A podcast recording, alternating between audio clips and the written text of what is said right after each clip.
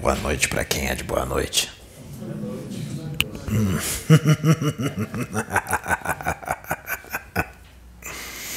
Eu sou o Eixo Caveira,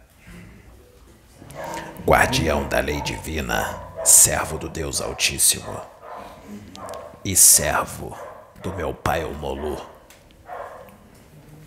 do Orixá Omolu. Nós vamos conversar um pouco sobre os bastidores da reunião mediúnica. Antes que algum. É, eu ia falar outra palavra porque eu sou Exu, mas o Pedro está modificando, então ele vai falar.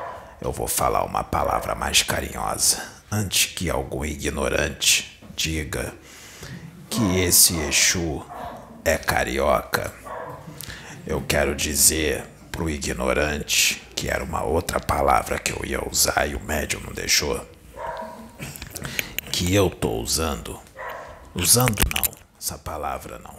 Eu estou trabalhando com o médium carioca. Eu vou repetir. Eu estou trabalhando com o médium carioca e eu uso o vocabulário dele. Se ele fosse paulista, o sotaque ia sair paulista, ele está consciente. Se ele fosse baiano, o sotaque ia sair baiano. É claro que muda algumas coisas, porque o meu jeito se mistura ao dele. Então algumas coisas saem com o meu jeito e outras com dele.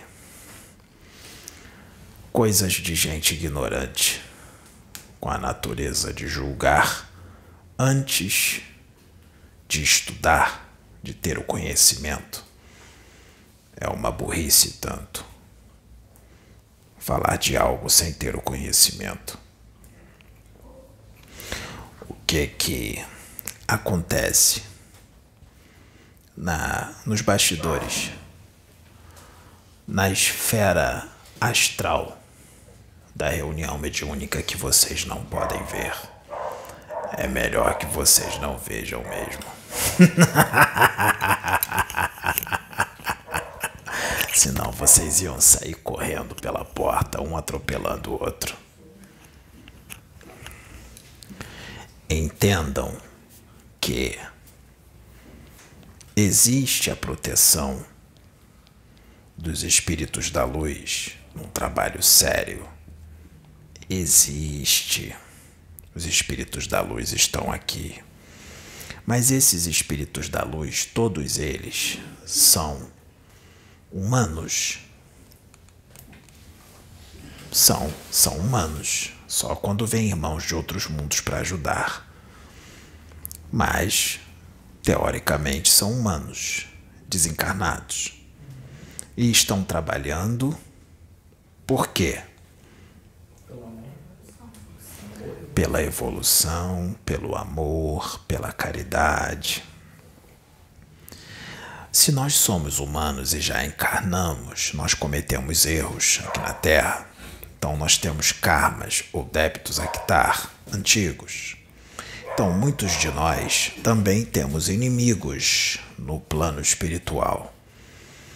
Inimigos que nós arrumamos de outras encarnações que querem nos fazer mal ou fazer mal àqueles com os quais nós trabalhamos, os médiuns.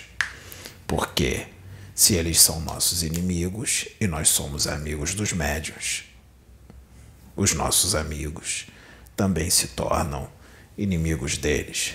E se eles estão nas trevas, porque se eles querem nos atacar, são das trevas, não são da luz. São não, estão, porque isso é temporário. Se eles estão nas trevas, eles vão nos atacar e, em contrapartida, vão atacar um trabalho da luz e os médios. Mas os médios têm a nossa proteção. E com o eixo caveira, o buraco é mais embaixo. Isso foi meu.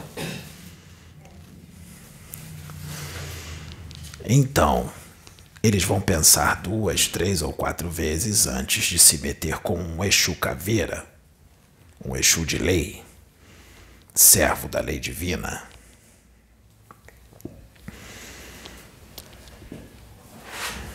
E eu sou um Exu que trabalho muito com esse rapaz aqui. Ele trabalha muito com o povo do Campo Santo com o povo da Calunga, com o povo do cemitério. Vocês já perceberam que o Pedro incorpora muito Exu Caveira. Eu não sou aquele outro caveira que é um ser de outro planeta que canaliza com ele, chamado Yeshon. Eu não sou esse. Eu sou um ser humano desencarnado. Eu sou outro Exu Caveira. Tudo bem?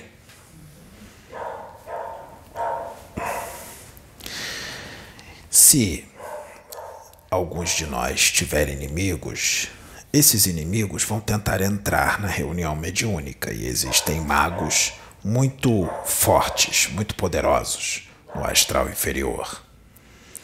Eles tentam abrir portais pela pelo terreiro. Portais se abrem, começa a abrir assim. Começa pequenininho e vai aumentando. Vocês não veem, mas nós vemos, estamos atentos e a gente vai lá e tenta fechar. Nós fechamos. O que que acontece? Existem magos muito poderosos que abrem portais que nós conseguimos apenas bloquear os portais, não fechá-los. Então vai um Exu ou uma pomba gira e ele fica rodopiando em volta do portal. Mas ele faz isso incorporado num médium. Então, às vezes, você pode ver um médium rodopiando aqui e você acha que ele ficou louco ou que ele está com um obsessor. Pode ser um Exu, claro que pode ser outras situações.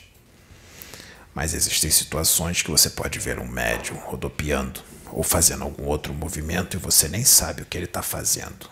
A maioria não sabe, nem o próprio médium sabe, porque a gente não avisa para eles, nem sempre avisa o que está sendo feito.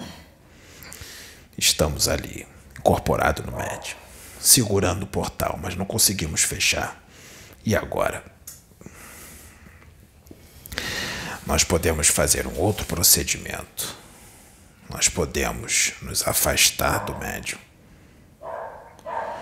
colocar um outro Exu acoplado nele, sem nos desacoplarmos, apenas nos afastamos do campo áurico dele e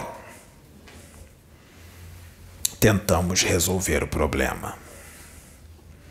Não conseguindo resolver o problema, nós entramos no portal e vamos lá conversar tete a tete com o Mago das Trevas e a sua falange.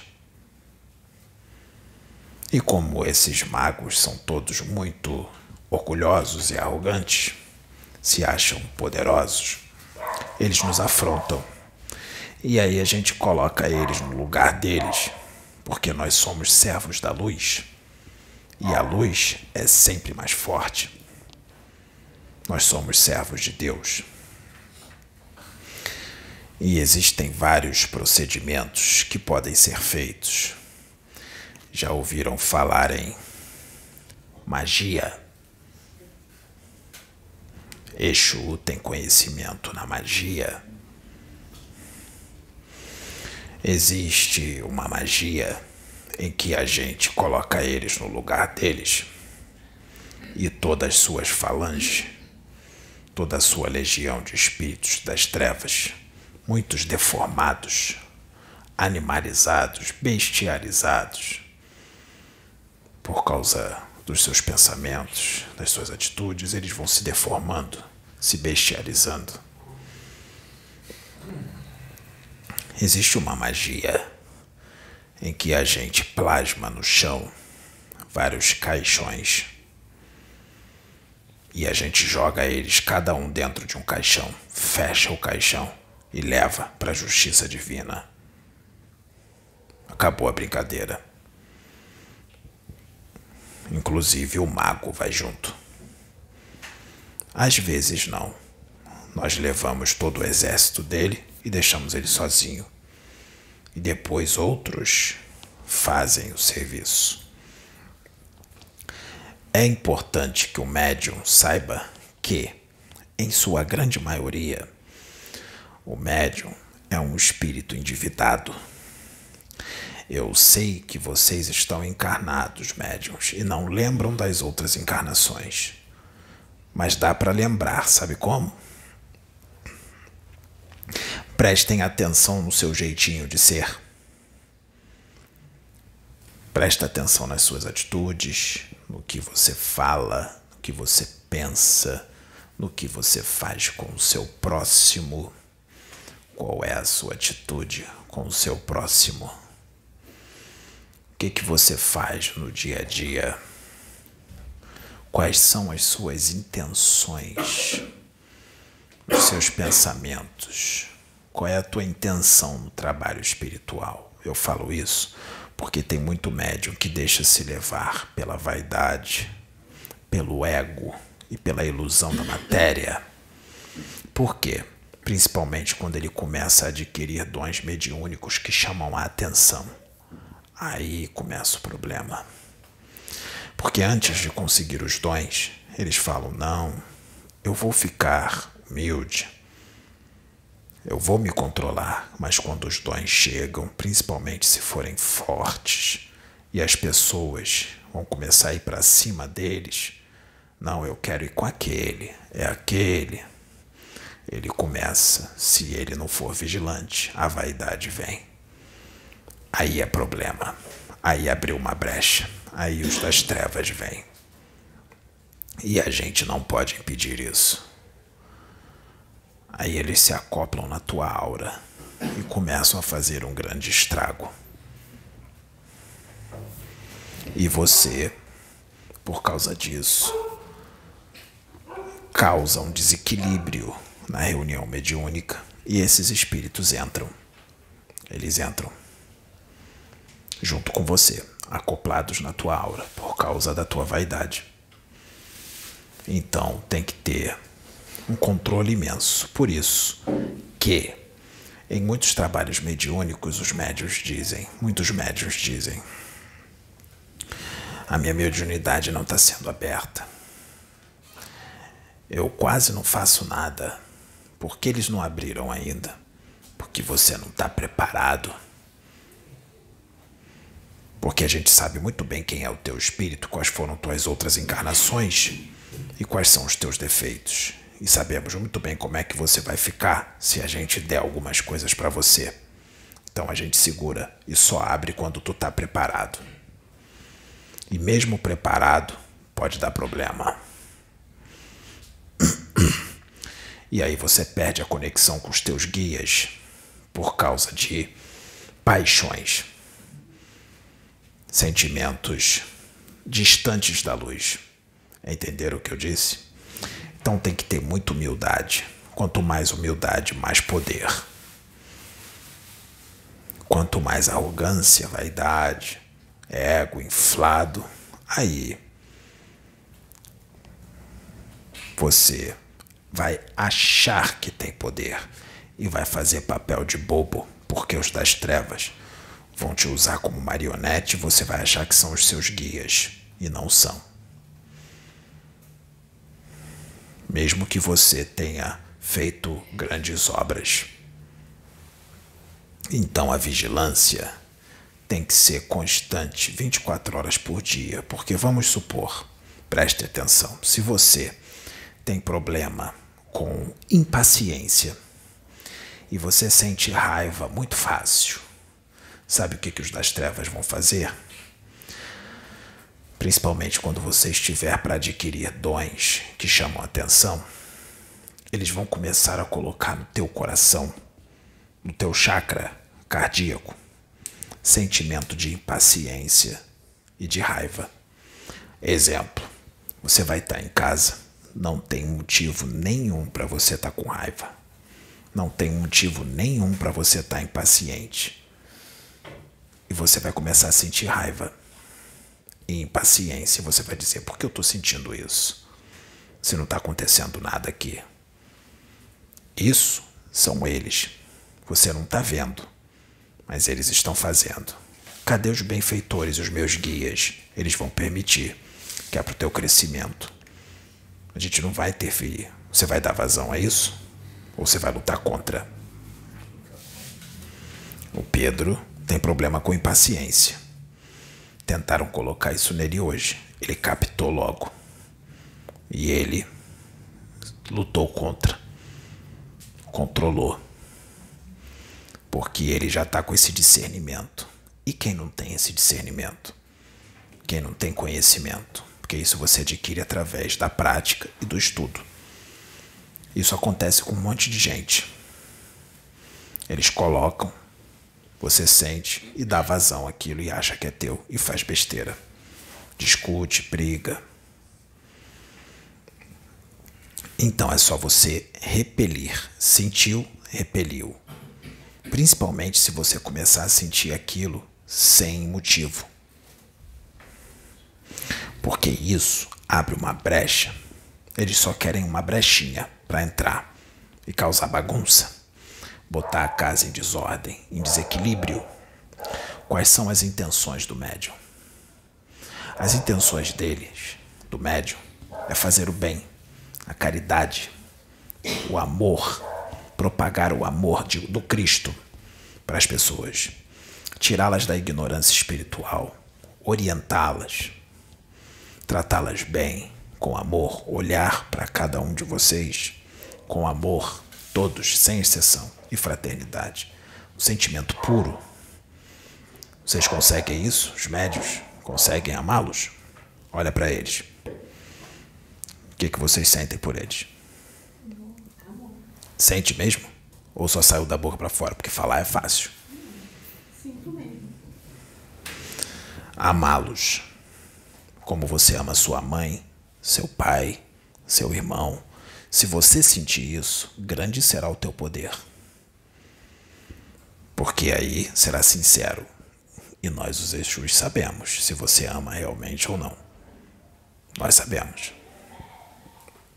Sabemos o que vocês estão pensando. Nós sabemos.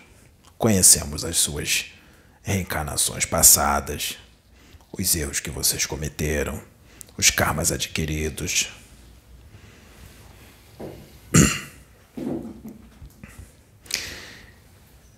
Então, o que ocorre? O que ocorre? Quando um médium é muito endividado, quando ele fez, quando ele praticou muitos crimes contra o seu próximo em outras vidas, repetidas vezes, porque isso se repete. Nessa encarnação, dificilmente ele vai estar mudado totalmente. Aquela vontade de fazer aquilo do passado vai vir. Ou aquilo já está tão entranhado que já se tornou normal, ele nem acha que está fazendo mal, ele nem percebe.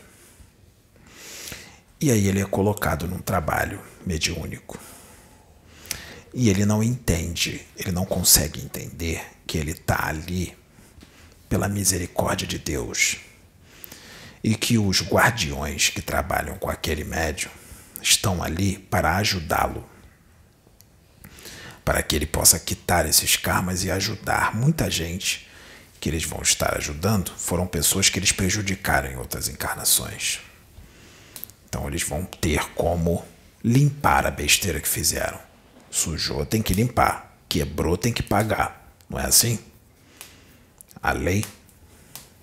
Então. Então, o que, que acontece? Ele não enxerga isso. E ele continua fazendo estrago. A gente tenta de tudo. Tenta, tenta, tenta. E ele não para. Está causando desequilíbrio entre os médios. Quando o dirigente não toma uma atitude de falar assim para ele: Olha, é, eu vou pedir que você. Estou te desligando da roda mediúnica. Porque você está causando muitos danos.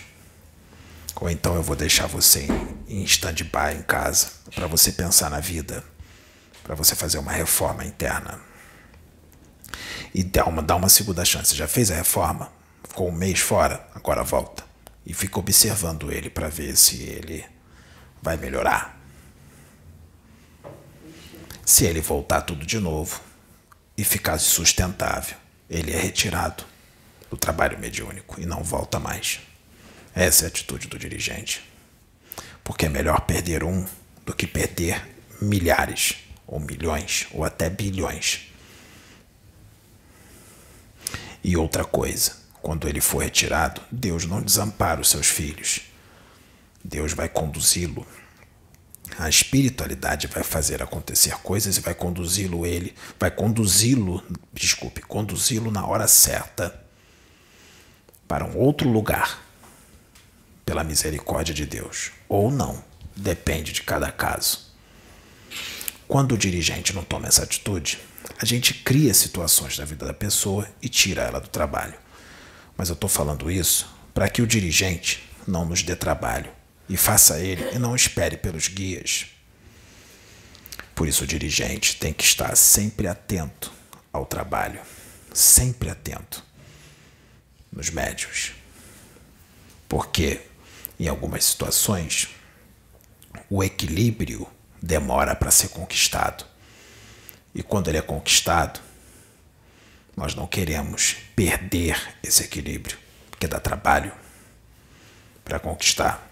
É necessário união, respeito, humildade, boa vontade, amor no coração, alegria. Porque se o médium estiver desequilibrado, atrapalha a conexão com os guias. Ele não vai conseguir ouvir os guias aí fica difícil. É necessário remover os vícios, todo tipo de vício, promiscuidade, traições, tudo isso é do mal. Tudo que for do mal atrapalha a conexão com os guias e dá brecha para a entrada dos das trevas. Entendem? A lei maior ela vai colocar na sua direção pessoas que você precisa se acertar, que elas, elas aparecem na tua vida. Só que você não lembra, mas você pode sentir, ou não sentir, ou sentir e não perceber que sentiu. Então, qual é o ingrediente, já que você esqueceu tudo? Ou você não conseguiu sentir, ou sentiu e não percebeu que sentiu. Trata todos bem. Trata todos com amor. Trata todos com paciência. Trata todos com educação. Ajuda na medida do possível. Todos. Caridade não é só dar comida, não é só dar um teto, roupas ou remédio. Caridade também é a palavra. Sabe qual é a maior caridade de todas? O alimento espiritual. O que é o alimento espiritual? O que nós estamos dando aqui nesses vídeos para as pessoas. Falando de Deus, falando como Deus trabalha, como as coisas funcionam, qual é o certo, qual é o errado, qual o caminho a seguir. Porque isso se você seguir os conselhos, você não vai causar danos nem para você, não vai adquirir débitos e também não vai causar danos a muitos. Então é uma caridade imensa se uma pessoa muda mediante os conselhos que são dados. Porque muita besteira deixa de ser feita. Então a caridade é para a pessoa que deixou de fazer besteira, que adquiriu o conhecimento, e a caridade é para todas as outras que seriam atingidas por essa pessoa se ela não tivesse conhecimento. Então a caridade é grande, não é? Atinge aquela pessoa e todas as outras que ela causaria dano. É por isso que trabalhar com a mediunidade quita os débitos rápido. Trabalhar com a mediunidade, principalmente quem tem um canal no YouTube, que fala para muitos, vocês não têm ideia dos débitos que são quitados se o médium der bons conselhos. Mas não adianta dar bons conselhos e ter uma conduta diferente do que se prega. Tem que dar os bons conselhos, mas seguir o que se prega. Senão você é hipócrita. E não tem como enganar Deus. O médium pode enganar as pessoas, mas não Deus, nem os espíritos. Se o médium se desvia do caminho e vai ficar assim até o final da encarnação, fazendo mal, escondido ou escrachado, nós, os guardiões, os próprios guardiões do próprio médium, nós mesmos pegamos o médium e levamos para a dimensão a qual ele se afiniza, a qual ele se afinizou durante toda a encarnação. Nós mesmos, seus guias, nós vamos pegar você depois que você desencarnar, vamos pegar o seu espírito e vamos levá-lo para a dimensão na faixa vibratória que você buscou toda a sua encarnação. Nós somos servidores da lei. Nós não vamos levar você para a colônia nosso lar. Fala. Às vezes você pode dar uma pessoa um certo tranco, porque às vezes se você trata com carinho, vai te proteger, falando coisas boas, com carinho, com educação, ela às vezes você. Eu estou falando isso por uma experiência pessoal. Estou lidando com a minha sogra. Ela chega a dizer que eu sou um demônio para ela, que. E aí eu dou remédio, trato, tento dar educação com carinho, mas às vezes tem que ser no tranco. Como é que é esse tranco? Quando ela começa a dar crise, eu falei assim. Você bate na velha? Não. Não, mas fala com uma, uma rispidez, mas grossa, sem deixar, claro, extrapolar. Qual é a idade dela? 83. Então você tem que tomar cuidado com o tom de voz que você usa com ela, porque isso pode causar um infarto nela. Ah, já, já teria passado. E se você causar um infarto nela, é. você vai responder por isso? Sim. Mas às vezes tem que. Eu percebi que às vezes tem que ser um pouco grosso com ela. Aí ela não, dá uma... você não tem que ser grosso. Olha a idade dela. Você tem que ser amoroso com ela. Você tem que ter paciência. Mesmo ela ameaçando com faca? Quem é mais forte, você ou ela? Fisicamente. Se eu tiver distraído, Se ela né? for com a faca para cima de você, é só você segurar delicadamente na mão dela e não deixar. Porque eu já fui ameaçado com faca, com. com Olha a idade dela. Ela pode estar com algum problema na mente. Uhum. Ela diz que. Você eu... já levou lá no médico? Já. O que, que o médico disse? É início de senilidade, né? É disso de quê? Senilidade. É velhice, né? Então, então você tem que ter paciência. Não tenho, claro. Você acha que isso aí está acontecendo por acaso ou Deus fez não, isso para que você possa evoluir? Na realidade, ela tem que se entender com a filha. Em outra encarnação, você fez mal para ela. Posso ter te feito. Não, você fez. Fez. Você prejudicou ela. E agora ela tá vindo para cima de você. Sabe como é que você resolve isso? Com amor. Sim, sim. Não é indo embora e deixando ela lá, não. não isso não resolve. Não, não. Você vai tratá-la com amor e paciência até ela desencarnar. Falta pouco, ela já está indo. Sim. E ela tem um problema sério com a filha, né? Eu estou falando de você. Sim. Se resolve com ela. Você ainda não resolveu. Porque você está perdendo a paciência com ela. Você não sente amor por ela ainda. Só vai resolver se você começar a amá-la. É, na realidade, eu não, não, é que eu não sinto amor, né? Eu fico indiferente, né? É indiferente. Isso não resolve. Você tem que sentir amor por ela e ter paciência com ela, entendê-la. Olha a idade dela, o problema que ela está adquirindo, mental. Se bem que ela já era assim bem há mais tempo. Né? Por que será que ela era já complicada há mais tempo? Não é só você, é ela também. Sim, sim. Faça a sua parte, mesmo que ela não faça dela. Para falar a verdade, ela já teve tempo para fazer a dela e ela não fez. Não fez. O que, que será que vai acontecer com ela? Será que ela vai ter mais uma chance aqui na Terra? Vamos esperar, não é? Vamos ver o que, que Deus resolve. Dá o microfone para ela. Obrigado.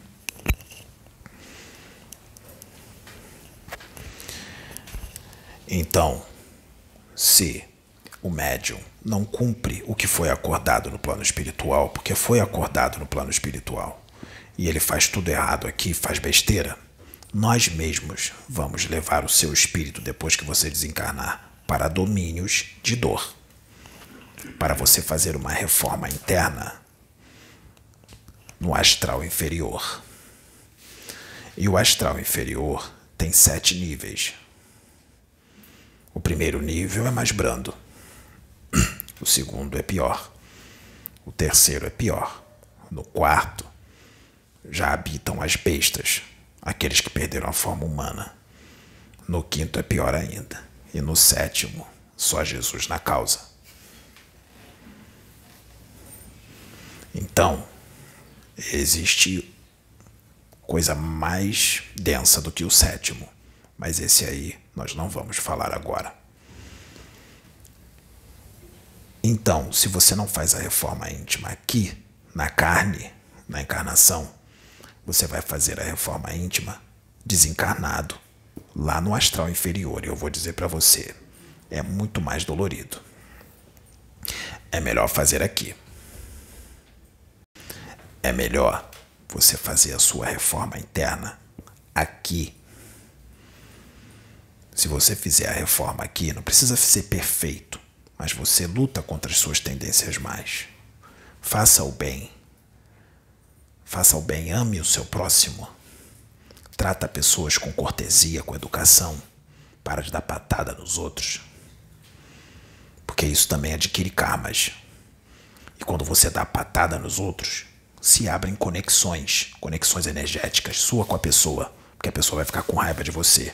Quando ela ficar com raiva de você, você acha que é o que que vem para você? Qual é a energia que vem para você?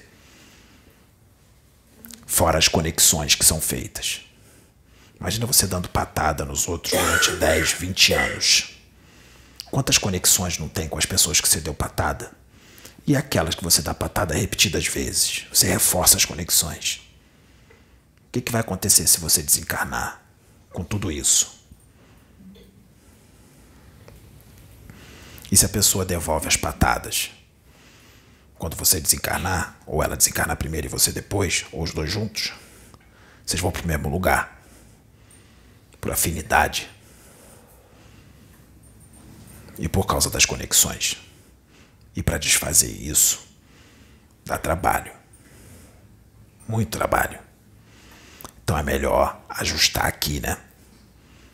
Parar de brigar parar de fazer o mal. Ah, eu não faço mal. Como não? Você ofendeu aquela pessoa naquele dia, lembra? Ah, mas ele fez isso comigo. Não importa. Não cabe a você revidar. Revide não é coisa de Deus, não é coisa que Jesus ensinou. O caboclo pena verde não acabou de falar que se a pessoa te fazer mal, você revida com amor? Revida com amor. Que aí a conexão é só dela contigo. Não tem você com ela. Aí é problema dela resolver.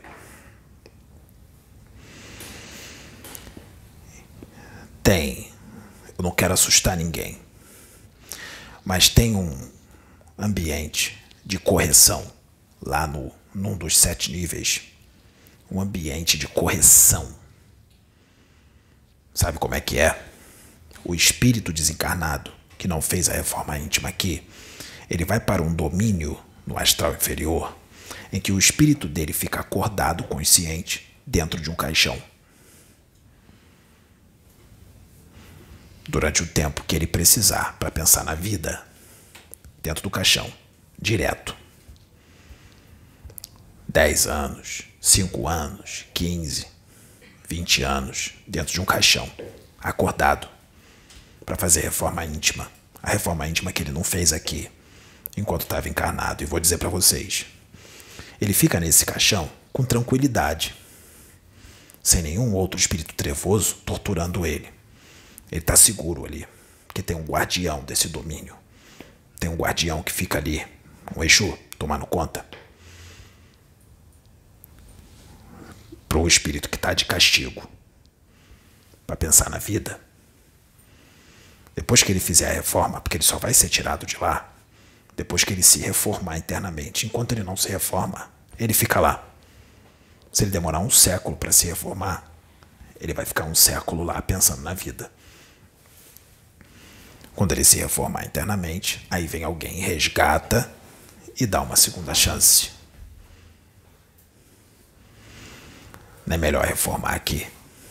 É melhor se reformar aqui preso num corpo físico, mas com liberdade, com ar puro, com céu, com sol, do que se reformar preso num caixão.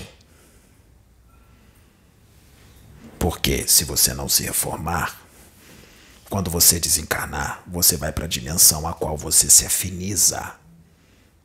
O inferno não existe, é você que cria. E tem gente por aí que anda com o inferno pendurado no pescoço e acha que está na luz. Quando desencarna, se decepciona. Se decepciona grandemente. Você desencarna e vai para o lugar que você tem afinidade você está aqui no. Vamos supor que você tem afinidade com o quinto nível do astral inferior, mas está aqui encarnado. O que está te segurando aqui na dimensão física, com tudo isso, é o teu corpo físico. Ele está te segurando.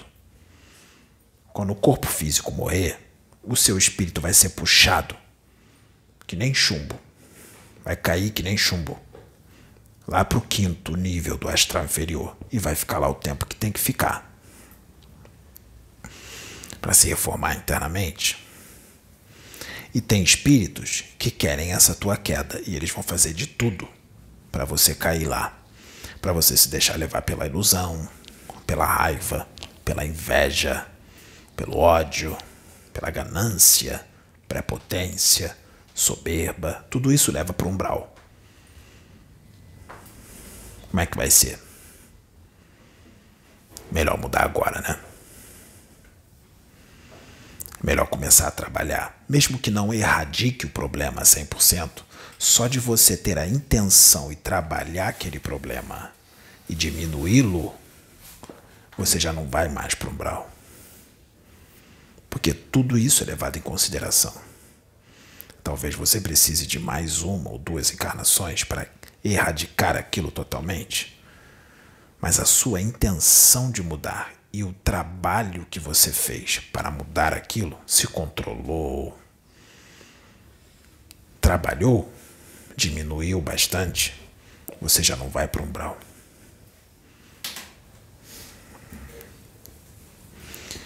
Eu estou falando isso principalmente para médiums, porque a responsabilidade do médium é muito grande, porque são colocadas vidas nas mãos dos médios.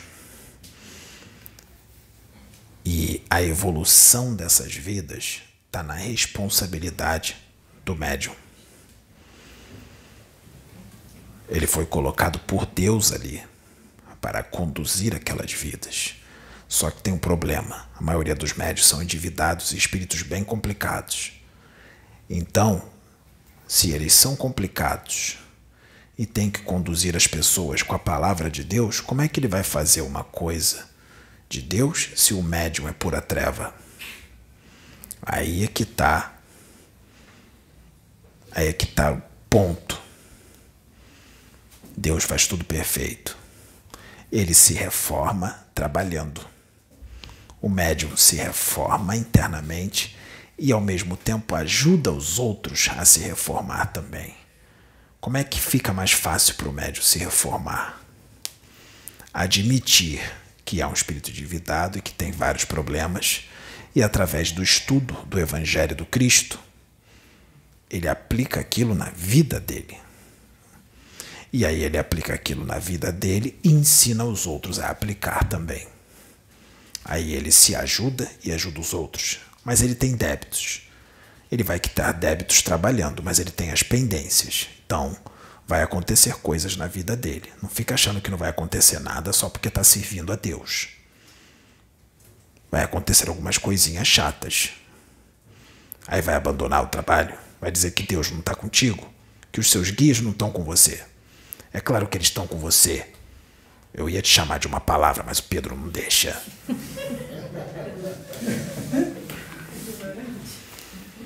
É claro que os seus guias estão com você e nós vamos ajudar você a passar pelo problema, porque você tem que passar por ele. Você tem que passar por ele. Entenda isso. Os guias estão ali para ajudar você a passar por aquele problema. Como é que você vai passar por aquele problema? Como diz os evangélicos, levantando a cabeça e dando glória a Deus ou reclamando? Passa pela prova dando, glória a Deus, que nem os irmãozinhos falam. Passa pela prova dando glória a Deus, que se aquilo está acontecendo, é porque tem um motivo. Está tudo no controle do Pai. Nada foge do controle dele. Então, como é que você vai receber a prova? Reclamando ou entendendo o que está acontecendo e dando glória a Deus? Se você reclamar, reclamar é clamar de novo. Você está clamando pelo problema. Você está reclamando, você está chamando mais problema.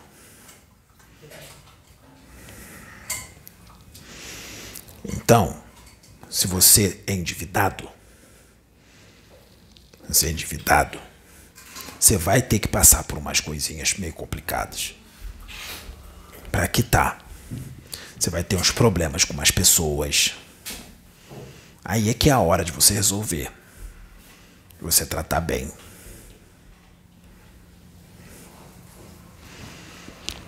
E vigilante. Muito vigilante para que você não dê brecha para espíritos das trevas. Porque se você der brecha, um mago negro pode vir. Vai que você é um pastor evangélico, tem um trabalho bonito nas mãos. Você acha que você não vai ser tomado por um mago negro? Se você der mole, você vai. Obrigado.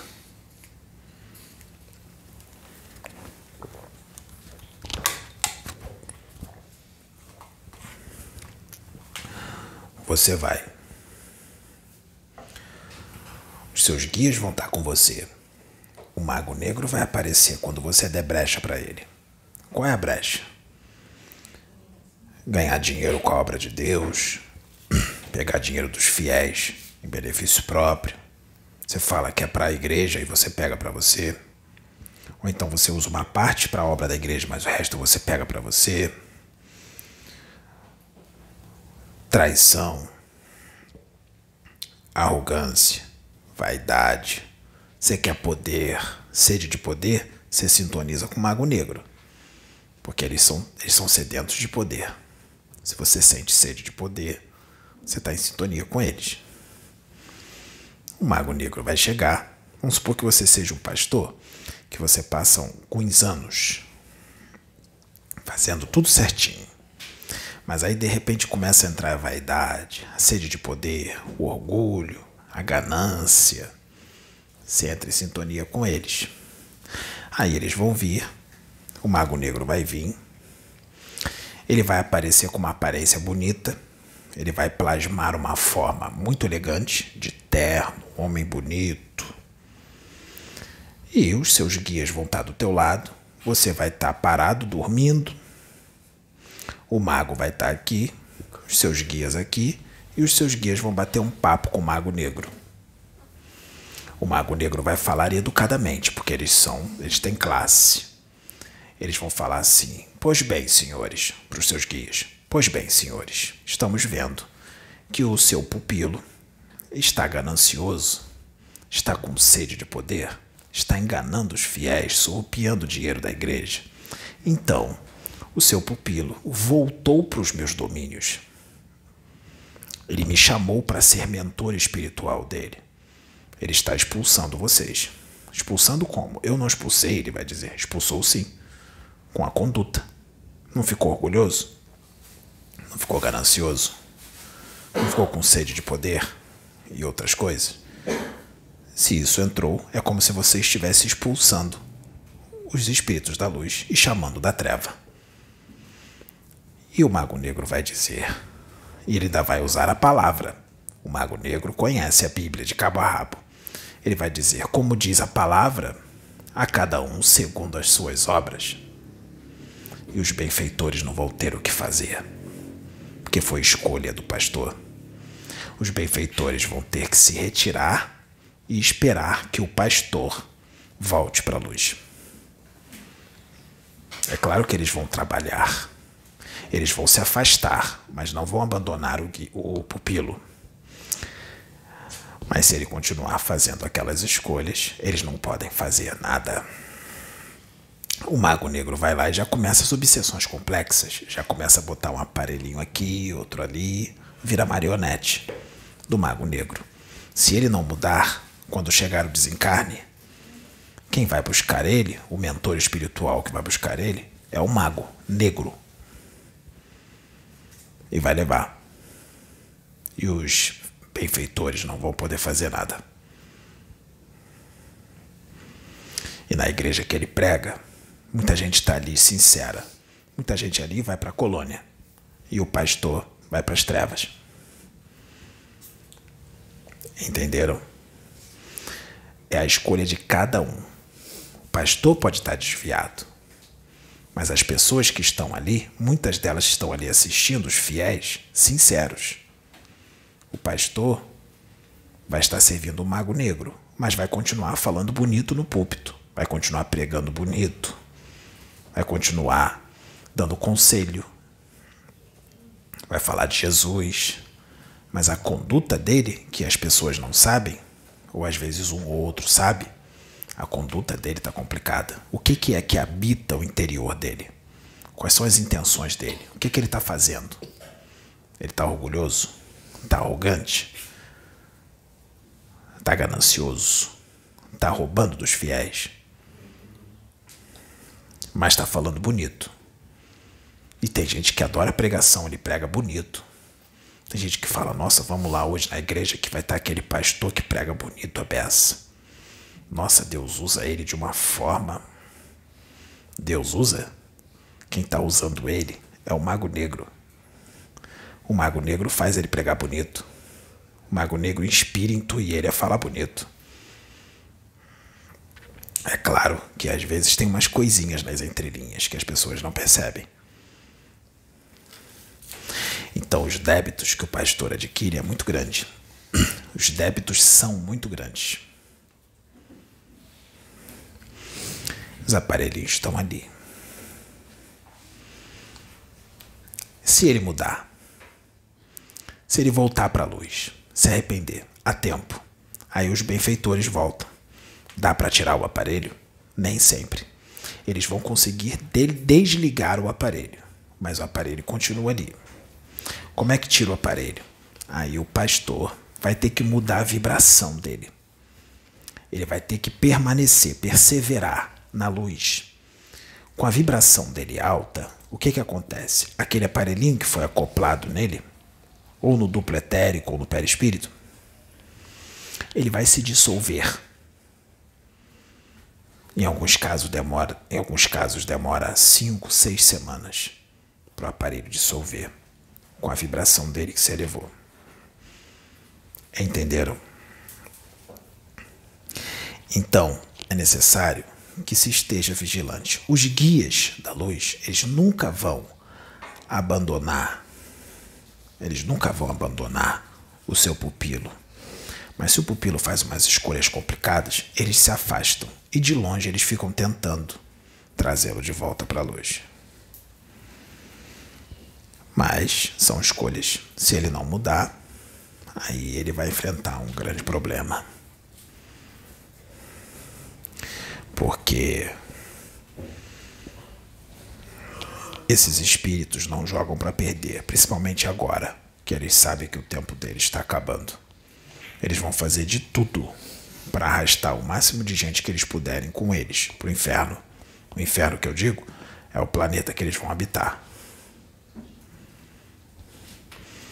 Então é necessário união, respeito compreender uns aos outros, amor no coração, sinceridade, Se você não tem isso ainda, não tem problema. Deus vai te usar. Mas você vai trabalhar para que tudo isso seja desenvolvido. Deus vai te dar o dom mediúnico, bonito. Ele vai te dar o dom mediúnico, mesmo que você não tenha essas virtudes. E quando você começar a trabalhar com os seus irmãos, isso vai sendo desenvolvido. Esse amor, esse afeto vai ser desenvolvido na prática. Na prática. No contato. Não tem melhor forma de fazer isso do que essa forma. Então, prestando atenção também nas suas sombras, nas suas falhas, preste atenção nelas. Porque os das trevas, eles vão justamente ali. Lembra do que eu disse que ele faz sentir a raiva ou qualquer outra coisa ruim? Sentiu, corta, fica cortando. Ora, bota uma música. Nós vamos finalizar até aqui. Eu agradeço a paciência de vocês e agradeço o Pedro por ter filtrado algumas palavrinhas que eu queria falar. Que dava para falar, mas a gente respeita. Muito obrigado. Que Deus abençoe vocês. Laroyeixo.